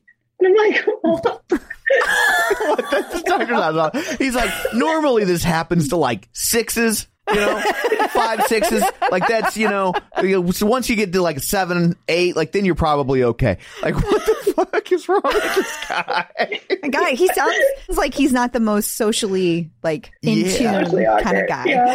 so that was the initial experience. Yeah. Um, so I went on like a crazy diet, like crazy, like the kind where you like eat only 500 calories a day of protein. But now, was this Um, because the doctor said to do that, or was this because you were Yeah. like having a reaction? Oh, okay, okay, okay. Yeah. so like a, a real doc- doctor told you to do this, not this guy. Yeah, Okay. just to have like a baseline. Okay. And then Okay. to see if weight loss, like drastic weight loss will affect it. And it did. It actually did affect it in a good way. Like, I know. So I don't know, like, they don't know how it's connected to it. They don't understand it, but they know it is. So I can tell you, going through all that did make it really hard to sustain a career as a prosecutor. It did. And maybe other people, other kinds of lawyers can like check out at the end of the day. But I guess in the line of work I was doing and that I couldn't check out. So it was like I need to take a step back and just kind of maybe make lawyering like part of my life, not like all of my life, which it really was. And like focus on health, focus on like what I love to do, like other things. I'm interrupting and I apologize for that, but I feel like when you're saying that, you almost sound apologetic. And I just want to say that as a person who is too hard on myself, I feel mm-hmm. like you're being too hard on yourself. Like you can't compare how you are to somebody else because nobody else is going through what you're going through. And, And, that and type of law has, Is- I mean, the yeah. stakes are got to feel so high. that's so much pressure on your back, like to get it right. And like, I mean, I personally appreciate that you cared as a prosecutor because sometimes you see instances where people aren't, I don't want to be mean, but they're not necessarily checking everything to the degree that they should be and caring as much about what the end result is. Then, so personally, from my standpoint, I appreciate that you were that kind of person and that it, it bothered you, you know? I mean, I think that's the best kind of prosecutor. So to me, that was a good thing that you were that in tune. Oh, thank you. I appreciate that. it did take a while. Like actually it took I could say it was depressing. And I think I wrote that when I like told you I, I think I went through depression right after. I don't know if it's I'm because I identified so much as a lawyer and I don't know what is wrong with lawyers, but we do that. Yeah. Like I think a lot of people do that, especially in certain professions. But I'm sure a doctor or an attorney, like that's their identity, right? you like, spend so Yeah. much time Yeah. becoming an attorney and you, you know Yeah. you had this goal and you worked toward it and you achieved it and then to have to take a step back it's like you question everything i don't know how you wouldn't feel that way Yeah. i guess is what i'm saying i really don't Yes. And that is exactly what it was. It was like, what the hell am I supposed to do now? And then you kind of blame yourself. And I'm only sharing this really because I think that like other people, they have this thing where they like they won't leave a crappy job or like a job that's not working out for them anymore. yeah, And I don't understand that now because like truly my body was like, I you have to leave or you will die. I mean, like this is killing you. But there are people who like get hives before they go to work or suffer panic attacks and they still do this job. And I don't understand for what really, because like, especially in 20, after 2020, it should have really taught us like, you don't have to do a darn thing you don't want to do Yeah. anymore as far as career wise. Like if it's not aligning with purpose and your goals and your values anymore, or if it's just taking too much out of you, don't do it. Like we have a very short life to live. We do. And I think a lot of people are changing jobs right now. Having said that, I think just because I'm sure somebody's going to say something about it, I think that there are also a lot of people out there who find themselves in situations it's not easy to transition to something else. Like, and maybe they don't know how. Like maybe they Yeah. don't have the skills. it's also the devil, you know, right? You're Ugh, just like, yeah. you know, like, well, I, but I know what it's like here. Right. What if I go somewhere and it's worse, and it maybe it's less money, or the hours aren't as good, or whatever? Like, you know, there is a lot of, you know, just kind of momentum. yeah, Yeah. you know. there is. But I do think 2020 just made people go, not another day. Yeah. I agree. I agree. A lot of people came out of feeling like that. I mean, people are changing jobs left and right. Yeah. But you mentioned to me that like people were not very supportive of you in that career. Like when you brought this up and said, "Hey, this is going on," it wasn't like they rallied around you. I don't want to overly reveal too much, but I got, and I don't want to curse, but this is like I'm Irish, like half Irish, so I do fine. Kind of, like uh, I, uh, so I got called in, and I'd never been called in for like something my whole career, and it was because like I over did something as far as preparing for cases for when I was going to Mayo Clinic. So it was kind of like I got like don't want to give too much of a pause, but like Like mm, reprimanded, yeah, for- chastised. Yes. And it was at a time where I'm like, I'm on these like mind altering meds. Everyone, I was pretty open about it, like and what was happening. And I just remember going, what the heck? Now you're going to do this? Like after all these years and, and all that. And I, I remember saying like, I feel like I told you I wasn't doing well. Like maybe you could have moved me like when I got diagnosed, like to an easier type position where it's like more just writing or something like that. Yeah. But I felt like it was kind of a setup to eventually lay me off for like reasons just because I was sick. And like, I think employers, like, they're not allowed to do that, Right. um, Yeah. obviously. yeah. But So they it try to craft way- these other reasons. Yes. Like, I know my, like, legally what's allowed and what's not, but I feel like that was like the groundwork. You're right. And then I came back from Mayo Clinic, and then I was like put in a position where it was a lot of writing because that is what I asked for. But there was like all these people that I like covered their cases for them. Like they didn't even reach out while I was at the Mayo Clinic. They didn't um, show up at my office to be like, "Welcome back. We're so happy everything's okay." Like nothing. Yeah. There were like days on end where like I went to my office and like no one would come in and lunch would be like nobody would try to do lunch even in the break room or anything and then i would leave and i would talk to nobody like That's You're like no one Persona non grata. Hmm. yeah That's And it was, like, heartbreaking. it was really hard for me because it's Yeah. like worse if you're if you're working at home and you're alone it's like that's okay. Right. it's like you already that's how it's supposed to be i guess but Right. like when you're in a a, like an office with like 90 100 other coworkers about your age you know all like trying cases and doing things like kind of sad yeah, well, yeah. There's a difference between being alone and being ostracized. yeah. Yeah, that's Yeah. kind of what happened. Yeah. And I don't mean to be like, woe is me, because maybe like I went inside a lot during that time of sickness. So it could be because I wasn't available to other people either anymore. and maybe a combination, you know, and sometimes Yeah. people don't know what to say. You know, sometimes Yeah. it's like I worked with somebody and, you know, her son died, her teenage son died, and I felt really awful for her, but I didn't know what to say because I felt like saying anything brought it up, and that's hard. And she had lost a son, and I had lost a sister around the same age. And so I felt like, oh, I know what my parents went through when they lost my sister. I felt so like I wanted to do something for her, but I had no idea what to do. And it's not like we were close, you know, so I just said nothing. And I mean, I don't know that that's how people felt about what you were going through. I'm sure there was a sense that you got. So you were there. you, Yeah. you were the one living it, you know, but maybe it's some kind of combination thereof. It probably was. I just knew like, yeah. And then, so shortly after that, here comes back Crohn's. So I came back from Mayo Clinic in January and then in May, Crohn's came rallying back. So like, you know, as things were going well and I started finding like feeling better again, then part of my small intestine had to come out. So, oh.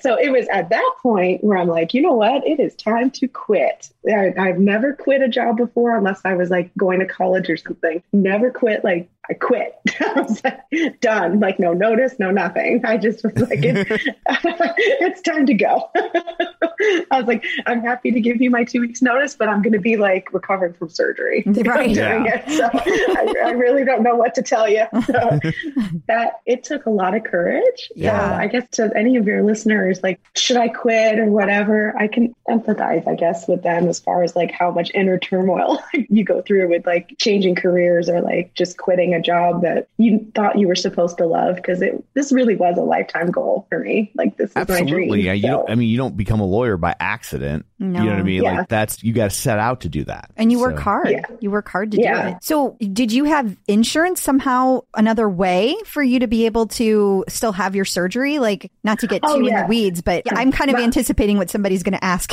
you're going to get these, Yeah, no. you're going to get DMs about this.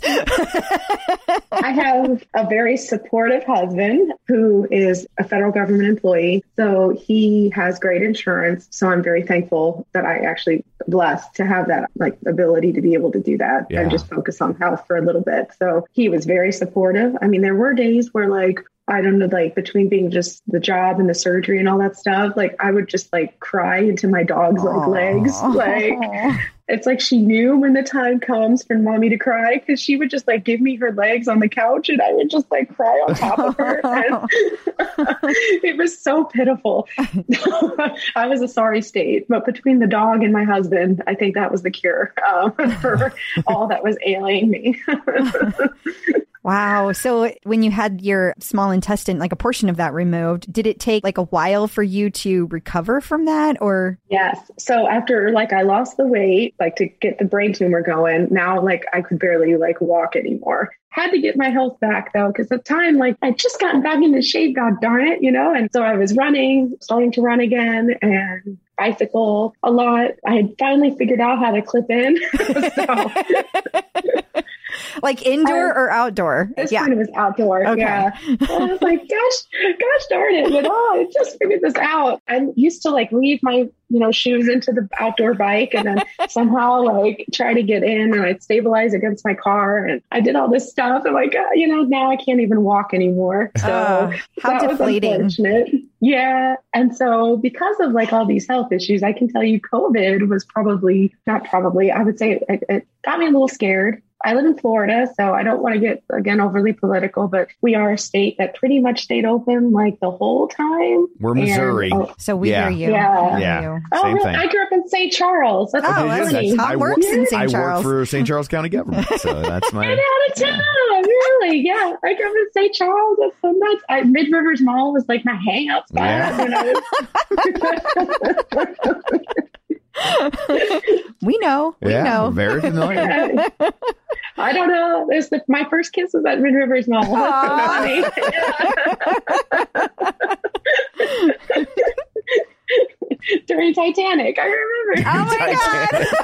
well, it's three hours. He had plenty of time That's to work true. up his nerve. That's true. He, he could make his move very slowly. yeah.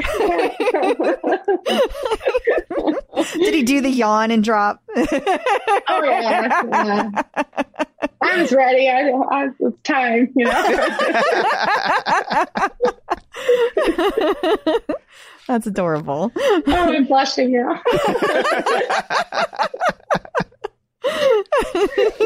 Hmm. But yeah, so COVID was kind of like was I think maybe a little more scary for people with autoimmune issues and things like that because I definitely didn't want Crohn's to like come back again Right. or any of those other. Usually when I get sick, it affects me like much harder. So like my husband bounces back and I'm like bedridden. So COVID was scary and I couldn't like go to the gym anymore. I just wasn't willing to do that, even though they were open here. And that's about the time my brother donated his bike to me. That is so So- cool. So, and he he wasn't using it. No, he moved from Michigan back down to Florida. And he's like, there, I bought it for Michigan to deal with like the winter. He was not like, he didn't buy it for him to like, you know, it wasn't his primary. Yeah. It He was for mostly does, wet, like, bad weather. Yeah. Yeah. Yeah, bad yeah. weather usage. Yeah. Yeah. And so he basically was like, I think you might dig this. I was like, really? Let me try it. And then I got on and it was like, I was hooked. Was it was like game on. I'm like, oh, you want like $4,000 for the tread too? Okay, take it. like, game on. We actually changed a whole room in our house. So it was like a master bedroom and then like a ensuite or something like that, I guess you Mhm. call it. But I converted that to the gym because now nice and close. Just roll out of bed and get a workout in. Yeah. it's now like a beautiful, like I even have like cold towel service with like a mini spa refrigerator in there. That's amazing. You ain't messing around. Yeah, you are not. Yeah. I love that. Wow. Uh, yeah, and I bought even a water like filtration jug thing, so I don't have to go like downstairs to fill up my water bottle. So like I could just like have it right there near the bike. Now, is it and- infused with lemons like at the spa? Like, do you have all the No. fruit You in make the whole room smell like eucalyptus. I do. I do put essential oils. That's awesome. I do. It's mostly because like I don't like the smell of my husband and my sweat combined together. yeah. Like, no, no, no. We gotta fix this. Because here's the fun part. He works out with me, like in the gym, and then like sometimes he'll be like doing push-ups as I'm on the treadmill and just like staring at me.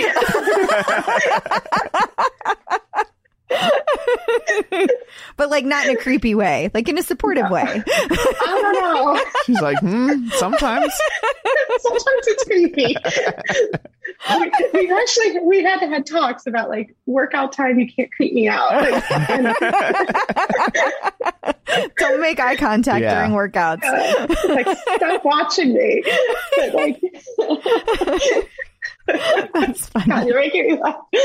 Oh, he, he is a character. He's funny. But like I told, I think I before we start, I don't know if you want to post this or not, but he, his max workout on the bike is 15 minutes. His usual is five or 10, and he will go to 99 to 100 output the whole time. And he will just try to like smoke that cool down ride. Like I- that is like, I don't I don't get it. I don't get what he's trying to do. I don't understand. But you know what? Peloton can meet you wherever you are. So Yeah. he's happy, that is all that matters.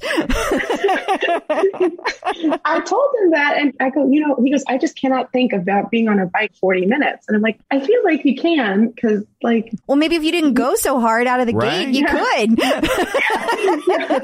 Slow down, dude. so, and he only rides with Olivia or Kendall. And I'm like, hmm.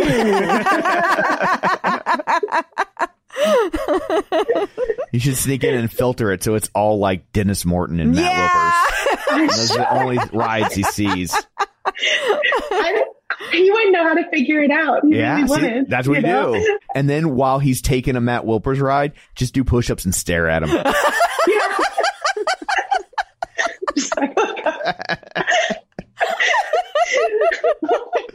Although he'll probably dig it. So yeah, yeah. it could So be careful. or it could be amazing.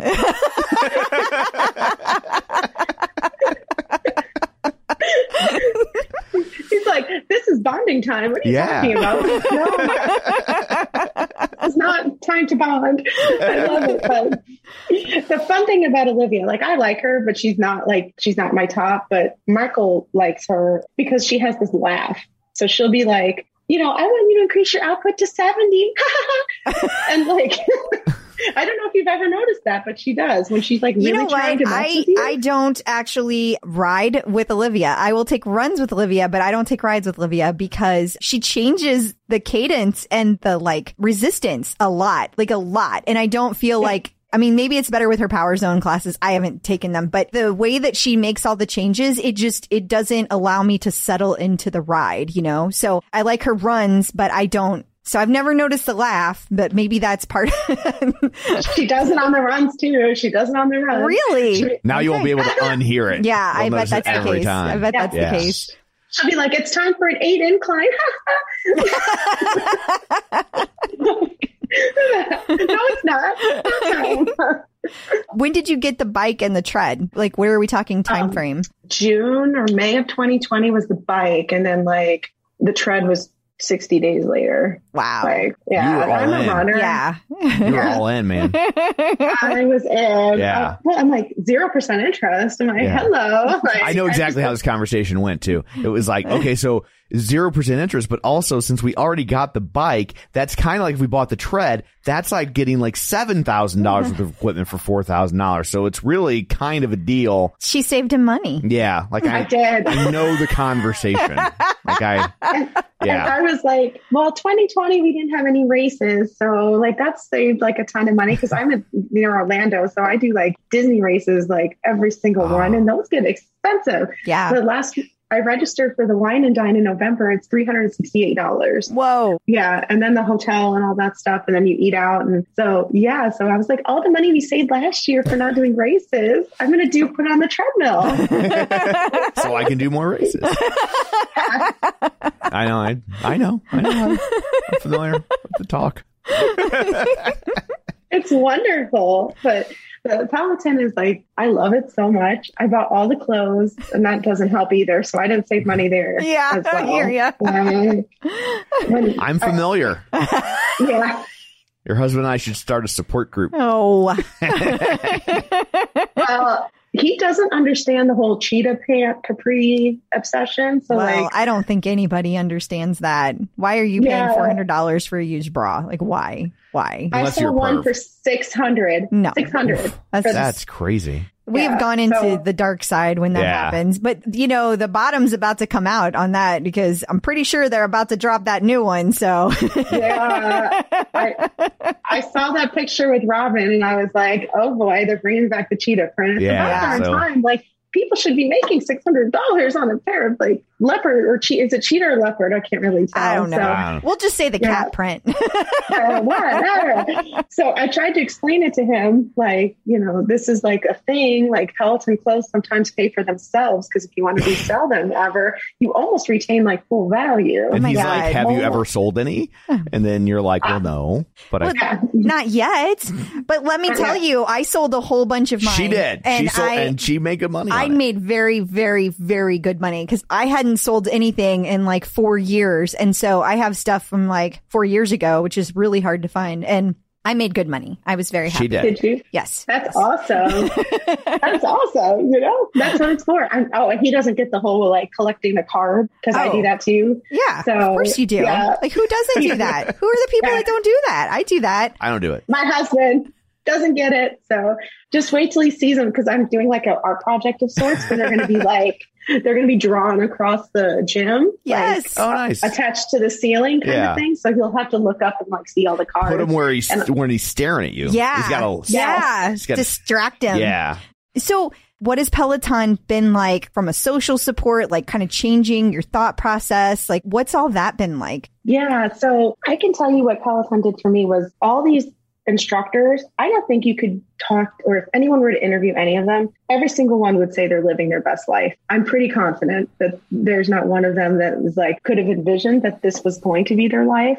But they know for a fact that this is their best life Yeah. that they are living right now. And that kind of carries through and it lets you know or let me know, like, you can live your best life too. Like you can go do this. Like Robin quit being a lawyer and never look back. Like I, I mean, Absolutely. so It's funny I how feel- many lawyers look up to people who stop being lawyers. It says a lot about being a lawyer. It does. I know so many lawyers that are just like, oh, and then they just stop being a lawyer.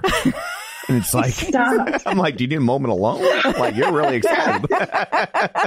like it's almost like just celebrity status already. It's Yeah. like it just stopping being a- you stopped. yeah. What do you mean? We, we But can do actually, that. Yeah. But man, after you stop. you put all that time Sure. in, like I actually I really get that because it's that sunk cost The sunk thing, cost you know? fallacy. It really Yeah. is. It's hard to quit, you know? Even if you know, like you said earlier, it's hard to quit something even when you know it's going to make you better because you spent all this time and gosh darn it, that was supposed to be the dream. So what now? Right. What now? And then I was like, oh, how about just like living happy and healthy? Can't that be the dream? Like, and that be just enough? And that really was what Peloton kind of pushed me through. Like, as far as I was told this, I knew that this was the truth, but something about these instructors, that's how they influenced me, that they let me know that, that I'm enough that I don't need those labels and that just like being the healthiest self and like waking up every day and like taking on the fitness challenge and physically moving your body and getting out of your head a little bit. That's like what life's about. So I think Peloton, that's what it taught me. And any of those instructors, any of them, like even the ones that I don't typically take, I know for a fact that they would say, you're doing good. Like you're complete. Exactly as you are. That's awesome. And yeah, that's how I feel about them. I think they're fantastic, all of them. Just wait, like good hiring. That's all I can say. I- John Foley knows how to hire people. Just wonderful. Did you like start another career or are you home? Like, is that your full time No. gig? I ended up just opening my own little practice. So I do still practice law, but it's kind it's totally shifted. I typically do a lot of guardian ad litem work. So Oh, if, yeah. in Okay. Yeah, so people are getting divorced and the child, the judges in Florida don't want to hear from the child, but sometimes the child has something to say about where they want to live and when and what. So that's typically like my job is like bonding with the kid and talking to them and doing some investigative work as far as like is there one parent that like helps with homework is there one parent that has no idea what's going on and is just trying to pay like less child support and that's pretty much what i do and i re- write reports to the court and testify on behalf of the child so uh, on what i believe is the best interest of the kid specifically during like a divorce case which is already like a tough time for people so you're not seeing their best Yeah. but well, I'm familiar. Yeah, I've- we've had our own GAL. I've written I've written more than one check to a GAL. yes, yes. Oh. well, I hope it was a positive experience. By and large. you know, yeah, yeah, Yeah. for the most Um, part, absolutely. Yeah. To the kids, we always explained it like that's your attorney, Right. You know, that's that's, that your it's attorney. like mom has a lawyer, dad has a lawyer, and now you have a lawyer. So get your one. interests don't get Lumped lost in. in. the shuffle. That's right. But while we're in there battling it out. Yeah, yeah, and doing what you guys have to do. I mean, that's honestly like I don't really I don't blame either side for you know everyone wants their kid. So typically that's why they I get hired is because everyone wants as much time with their child as they can get. So ultimately that is usually how I tell the kids like your parents love you so much, so much that they like want to make sure that you know you get to have your say in this and that you know they want you to they even spent the money together to have me come on board. So Yeah, know, we didn't really and spend it together. I wrote I wrote all those checks, but but I get your larger point. Sometimes they're 50 50 split. I guess in your case, no. No. Uh, we could Yeah. tell you some stories, but uh, Oh. I think it's a little different too in Missouri because in Missouri, when it's like contentious issue, there were like things on Tom's ex-wife's stand, you know, her side. She had a drug issue, like not, that's not like up for debate. That was factual. And whenever that occurred, it was like the court was hearing one side of the story from her that sounded very different from Tom's. And so Yeah. they assigned us one. And so since she didn't have any income, that became Tom's responsibility. Yeah. So Gotcha. Yep. That happens here a lot too. I do investigate alcoholism, drug issues, and stuff like that too. I mean, you know, it's one of those things though, it's hard to tell because people show the best selves to the guardian. Absolutely. typically. absolutely. Oh yeah, no, I, We've- she- we've she- watched. Yeah, So, you know, I do try to like see through people and like that's part of the fun, I think, as the guardian, just Yeah, seeing where people's intentions are. So yeah. Yeah. it's a I love being a guardian ad litem. I think, and I don't, I don't regret the shift at all. You know, I go to trial. I've been in trial a couple of times, but they've all been Zoom trials. so it's been. I never thought that I would be doing Zoom trials. Yeah. Like, let me tell you. So It's a good pivot too because it's still like using your legal acumen to help People. children, Yeah. children Yeah. specifically. You Yeah. know, so no, it makes a lot of sense.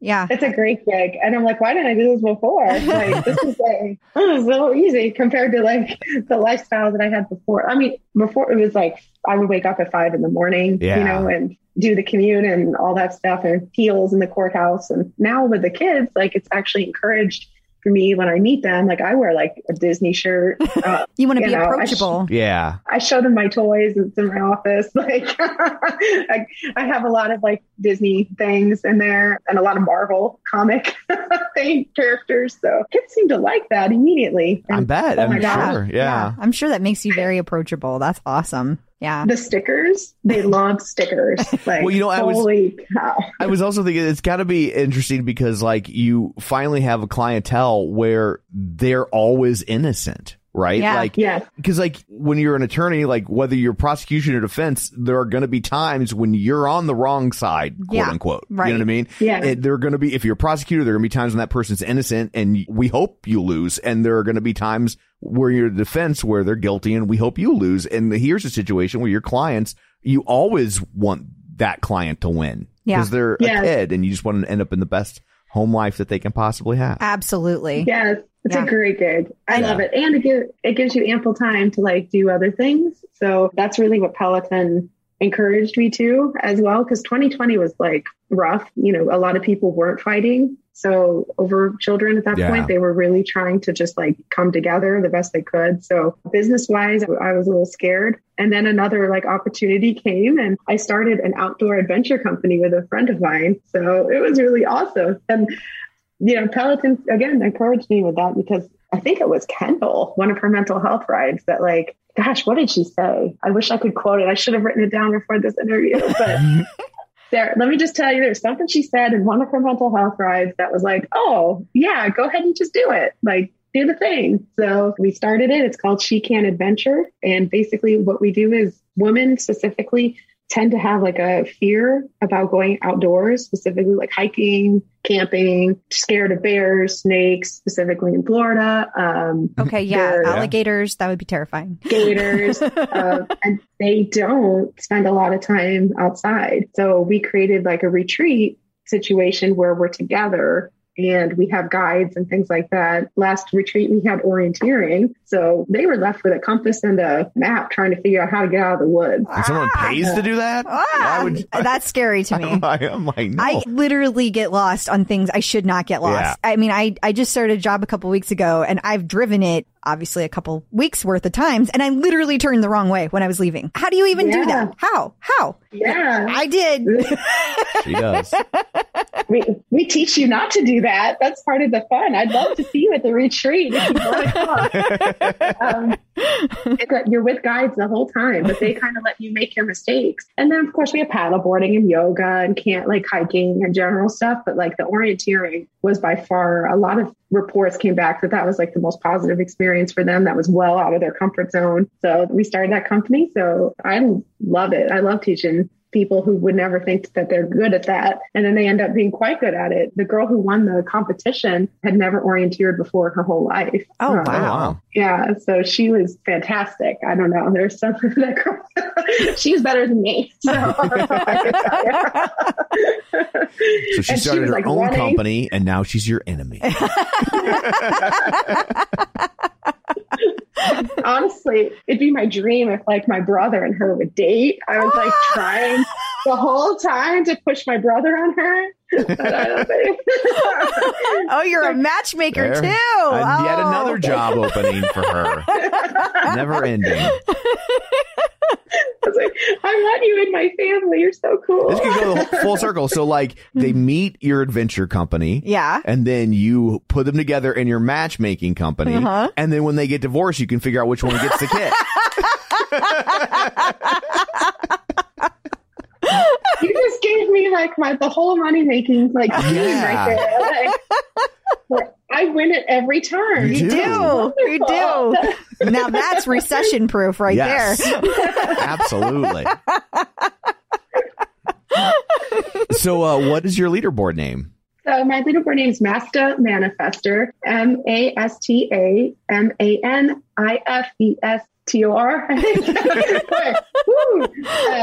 And my hashtag is Becs Beast because Becs is like my absolute favorite. I have quite a few favorites for different things, but I would say Becs would be the best instructor for me. And there's something about her running that it just seems so effortless. Sure does. So, and it probably is quite effortless for her. Mhm. But the way it translates for me is like when I'm running, I don't feel like I'm running that much because, like, I don't know, there's something about like, I don't even hear her breathing. Like, it's just like, and I- you could tell she's running. And then it just kind of goes so smoothly that, like, on Saturday, I did my first 60 minute run with her and I did it. I mean, it's 60 minutes of running. And I'm like, this has been a long time since I've been able to go like this long, especially on a treadmill. That's not usually like my thing, but like, wow. And it just felt effortless. Like, and she just kind of made it go by. And Kendall, when I really want to get beat up, just like, oh, you want to emotionally like go on a roller coaster and like leave going questioning, like, like,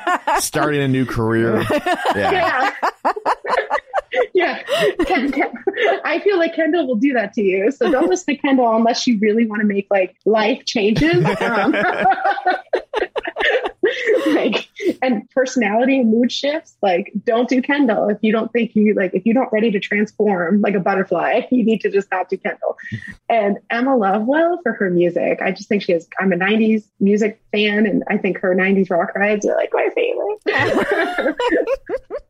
That's awesome. Yeah, they're great. And then, oh, yoga is Aditi. So I, I do a lot of the platforms in case you can't, you know, can't tell, but you can't forget about yoga as like a supplement to all the craziness that you're doing to your body. Um, Absolutely. So Aditi is probably my favorite yoga instructor. She's wonderful. Yeah. All the instructors you just mentioned are wonderful. I mean, really, all the Peloton instructors are wonderful. We're so lucky to have so many to choose from. Yeah. And if you can't find one, like based on your personality, like something's wrong because there's just so many.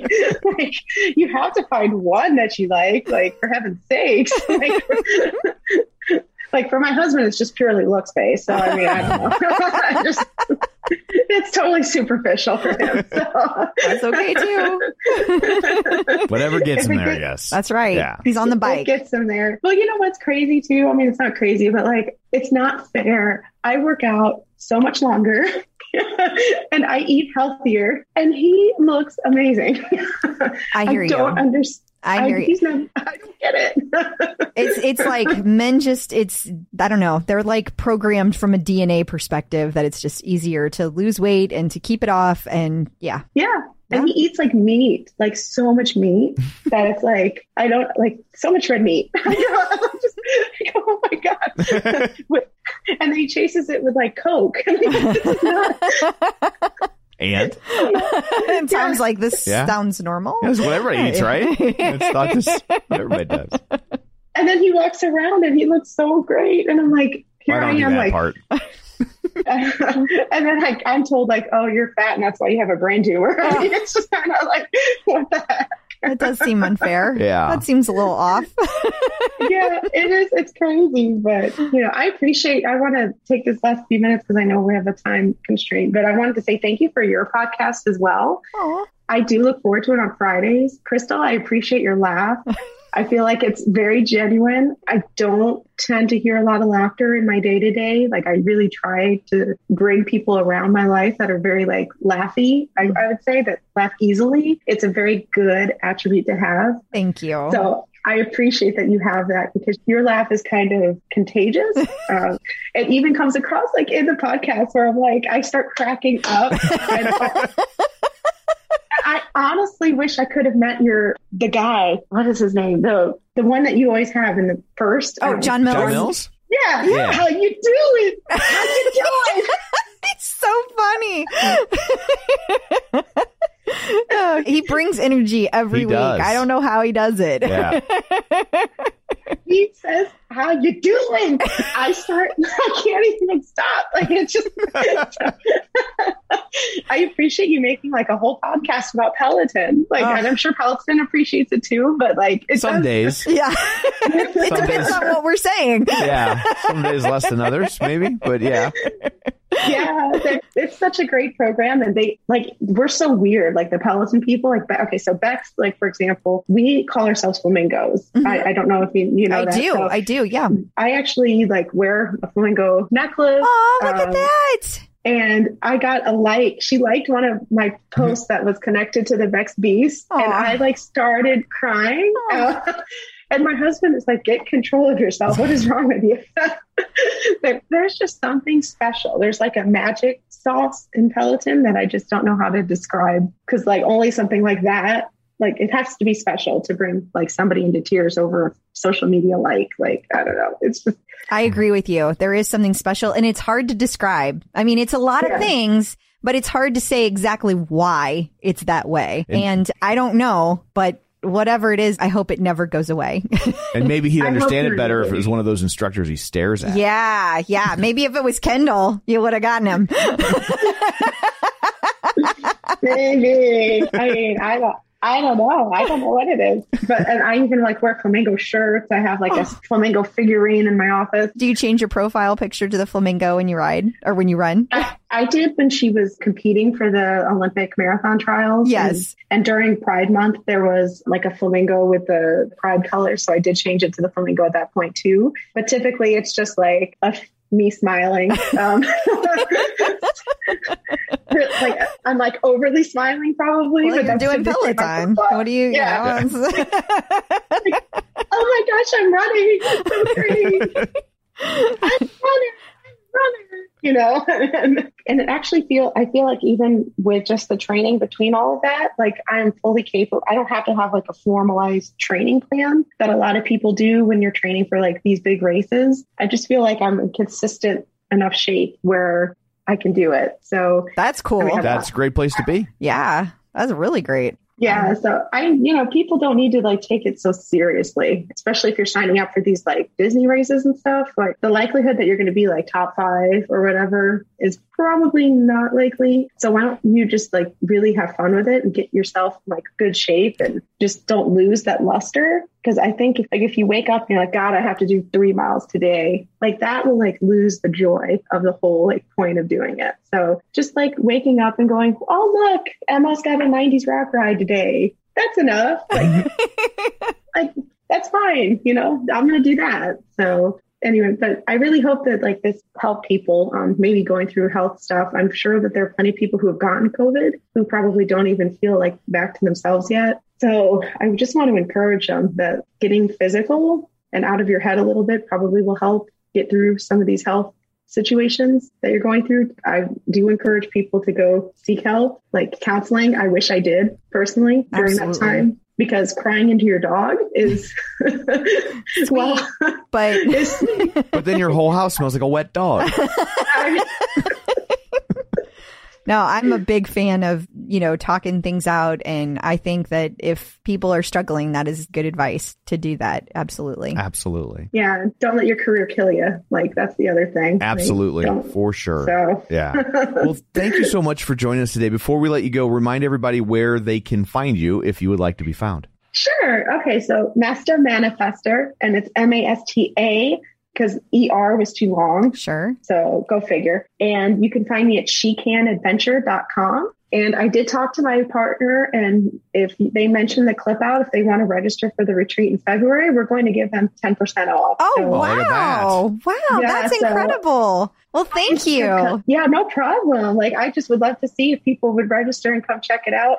We do running, hiking, yoga, meditation, orienteering. and we are confirmed orienteering. So if you want to get like dropped off in the woods and like find your way out with a compass, this is your retreat. Um, More power to you. That sounds terrifying. thing. but that's good. I Yeah. mean, it's good to go outside your comfort zone. so. Totally. I absolutely get what people would might want to do it, but me personally, if all I would want is a refund, I'm like Tom's like, this is too much work. I'm getting the sweats just thinking about it. We all know you don't like to sweat, I do not. You'll never get lost again. You know, it happens. Like this was just to talk about Peloton and how wonderful it is and how much it changed my life and just made everything better. Well, thank you so much for taking time out of your clearly busy day to join us. We yes, appreciate it. Yes, thank you Thank so you. much. Thank you so much. So I guess that brings this episode to a close. What, pray tell, do you have in store for people next week? Uh, next week, we have an interview with Michelle Caroulas. Uh, she is a doctor who does sports psychology, Okay. and it'll be a fascinating conversation. Awesome. Well, until then, where can people find you? People can find me on Facebook at facebook.com slash Crystal D. O'Keefe. They can find me on Instagram, Twitter, The Bike, and of course the tread at Clip Out Crystal. And you can find me on Twitter at Roger Kubert or on Facebook at facebook.com slash Tom O'Keefe. Find the show online, facebook.com slash The Clip Out. While you're there, like the page, join the group, and be sure and sign up for our newsletter at theclipout.com. So that's it for this one. Thanks for tuning in. And until next time, keep peddling and running.